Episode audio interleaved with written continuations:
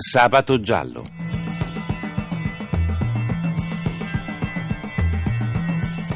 Casi irrisolti, misteri, delitti. Un programma di Cinzia Tani e Antonio De Robertis. Buonanotte ai nostri ascoltatori, benvenuti alla nuova puntata di Sabato Giallo. Buonanotte a Fernando Conti che cura la parte tecnica del nostro programma. Vi ricordo che potete riascoltare e scaricare tutte le puntate di Sabato Giallo nel sito sabatogiallo.rai.it e potete scriverci a sabatogiallo.rai.it. Questa sera parleremo dell'omicidio compiuto da Alessandro Cozzi, conduttore televisivo che il 29 marzo del 2011 ha ucciso a coltellate Ettore Vitiello, titolare di un'agenzia di lavoro milanese. Per il delitto Cozzi è stato recentemente condannato a 14 anni di carcere. Ne parliamo con Massimo Pisa della redazione milanese di Repubblica. Buonanotte Massimo. Buonanotte a voi. Vogliamo prima parlare di come si svolse l'omicidio? Sì, mm, successe alle 19 del 29 marzo quando l'ufficio dove lavorava Vitiello era in orario di chiusura. Le indagini infatti poi dimostrarono che Cozzi, che era uscito dalle, alle 18 dal suo di ufficio, aveva aspettato un'ora in strada il, l'uscita di tutte le dipendenti per andare poi ad affrontare Vitiello, con il quale era un socio in affari e avevano dei progetti in comune finanziati dalla regione. Sì. La regione aveva pagato 34 mila euro a Cozzi, soldi che sarebbero stati insomma, divisi fra, Sì. fra lui e Vitiello per progetto di, di formazione. Cozzi però ne aveva dato una parte di Vitiello al socio, i Sì. 17.000 euro, e eh, il socio continuò a, a tempestare di richieste, certo. sì, sì, anche in maniera insomma, pressante. Solo che Cozzi in quel momento si trovava indebitato, un debito di 70.000 euro e stava continuando a rimandare questo, Sì. questo pagamento. Andò quella sera nel- nell'ufficio di Vitello appunto a spiegare di, di presenza delle ragioni e a un certo punto i due vengono a contatto, punta fuori questo coltello, un coltello insomma, lama lunga, 25 cm, nelle mani di uno dei due, ovviamente poi l'unica testimonianza diretta Sì, certo, eh, dell'assassino eh, che sostiene appunto che Vitiello tirò fuori questo coltello minacciandolo, che lui lo disarmò e cominciò a colpirlo prima due volte nell'ufficio, poi sul pianerottolo infierì con una trentina di, di coltellate e, e scappò.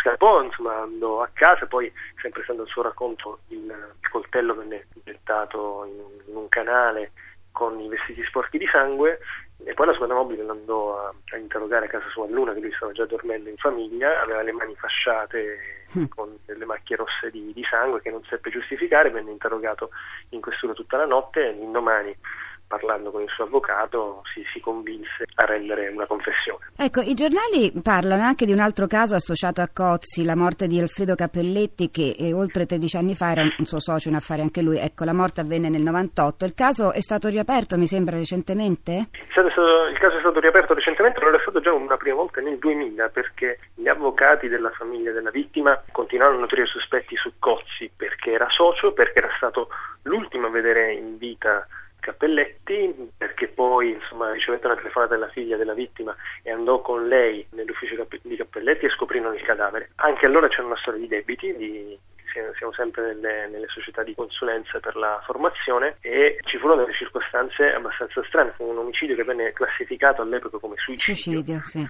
Con una coltellata al cuore che poi l'autopsia dirà data con, da una persona con la mano destra e poi la vittima si sarebbe stilato il coltello con la sinistra Ah. trovato accanto alla mano sinistra della, della vittima. Una dinamica strana anche perché la vittima Cappelletti aveva subito una leggera paresi al braccio destro poco prima di, di morire. Insomma, la dinamica era veramente insolita. Particolare, quindi adesso si indagherà su questa sì, termosifone lontano dalla vittima e non era stata analizzata a fondo, non c'era prova del DNA, non venne fatta. Eh, certo. E adesso infatti ci sarà un incidente probatorio proprio il 21 marzo Ah. per comparare quella macchia di, di sangue con quella di Cozzi che non ha mai confessato eh, Certo. l'eventuale omicidio per, per vedere se fu effettivamente omicidio e se era lui assassino. Poiché ci sarà questo incidente probatorio, magari ne riparleremo in una delle prossime puntate. Va bene. Va bene, grazie a Massimo Pisa della redazione milanese di Repubblica. Buonanotte. A voi.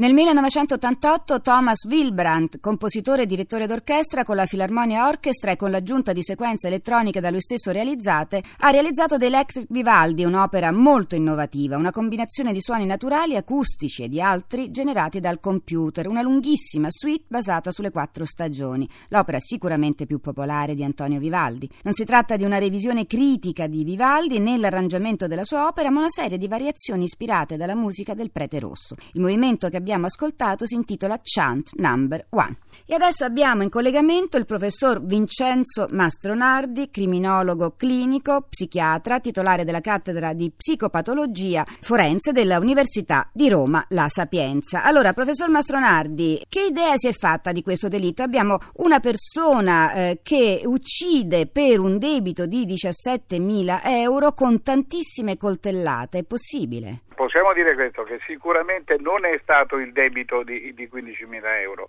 sicuramente possono essere intervenuti due fattori. Il processo chiarisce determinati passaggi, va bene, però io generalizzerei, ecco, dalla esperienza clinica e comportamentale di questo tipo di, di delitti, o trattasi di un delitto accaduto quasi non per volontà reale di documento verso l'altro, non, sì. non, che si voglia nuocere all'altro in realtà, però per eh, quasi come se fosse, si fosse trattata di una legittima difesa, come se l'altro avesse, come risulterebbe magari in questo caso, il coltello in mano sì. e quindi a questo punto per difendersi la persona aggredisce, solo che eh, tutte le coltellate eh. eh. poi dopo che, che, che, sono state trovate lasciano pensare a qualcosa relativa al fatto che non sono né le 15.000 euro né il comportamento relativo alla paventata aggressione, aggressione sì. bensì soltanto il fatto che le vessazioni subite lasciano pensare al fatto che la decisione se lasciarmi andare all'istinto di farlo fuori o resistere all'istinto di avere questa aggressività, beh, in questo caso non è escluso che possa prendere il sopravvento il, il lasciarsi andare. Lasciarsi andare. Professore, molti critici, lui è stato condannato a 14 anni con il rito sì, abbreviato sì. E, e, i familiari della vittima contestano questa condanna troppo lieve. Lei cosa ne pensa? Le nostre leggi sono estremamente chiare, ovvero sia quando c'è il rito abbreviato, le prove che ci sono state si utilizzano quelle. In realtà con la legge Cirielli eh, recentemente si possono anche portare nuove prove, sì. però eh, la pena è diminuita di eh, un terzo, cioè un terzo in meno rispetto alla pena. La richiesta eh, ovviamente del rito abbreviato non ha nulla a che fare con il patteggiamento come no. qualcuno. È vero, si confonde, è vero, sì. Il patteggiamento, ad esempio, non prevede l'appello, niente, si chiude lì.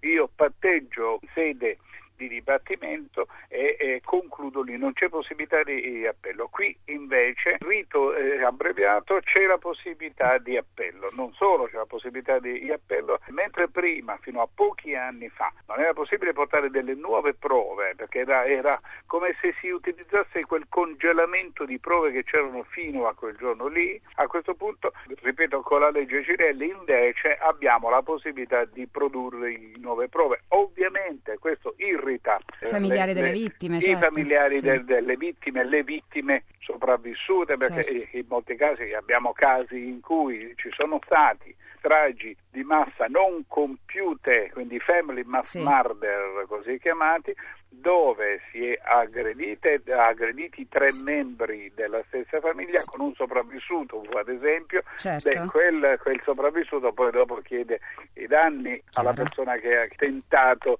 appunto di sì. uccidere anche lui. Ora, Beh. questo ovviamente comporta poi dopo tutta una serie di perplessità, certo. ma la legge è questa. Noi ringraziamo il professor Vincenzo Mastronardi e alla prossima volta.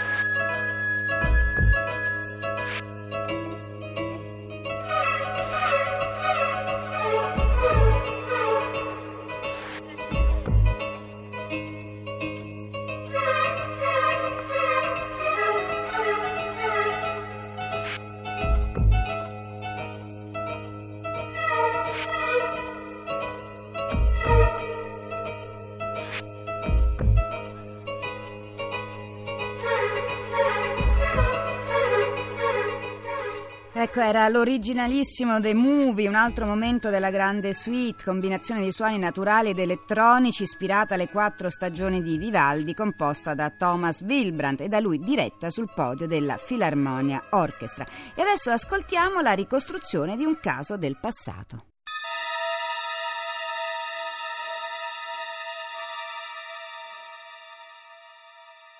Como, una mattina di febbraio di due anni fa. Giacomo Brambilla manca da casa dalla sera prima.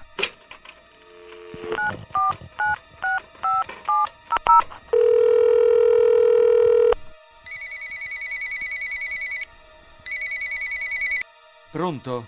Ignazio, sono Elena. Giacomo ieri sera non è tornato. L'ho chiamato tutta la notte ma non ha mai risposto. Aveva una questione di soldi con Alberto. Mi accompagni da lui? Sì, certo. Ci vediamo davanti all'armeria alle nove. Elena Puricelli, la convivente di Giacomo Brambilla, gestore di impianti per la vendita di carburante, chiede aiuto a Ignazio Sciarabba, amico e dipendente.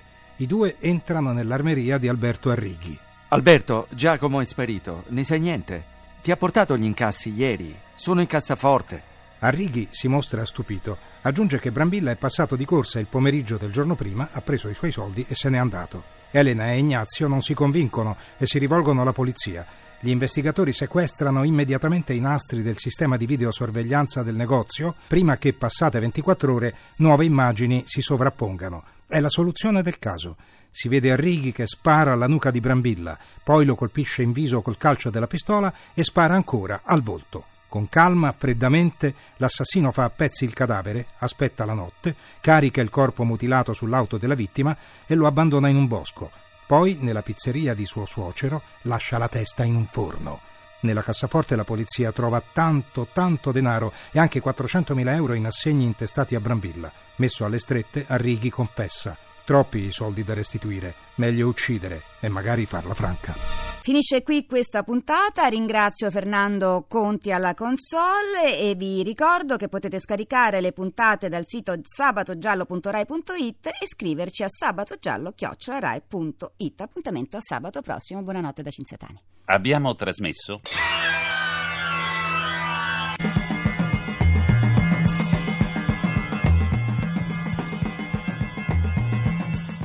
Sabato giallo.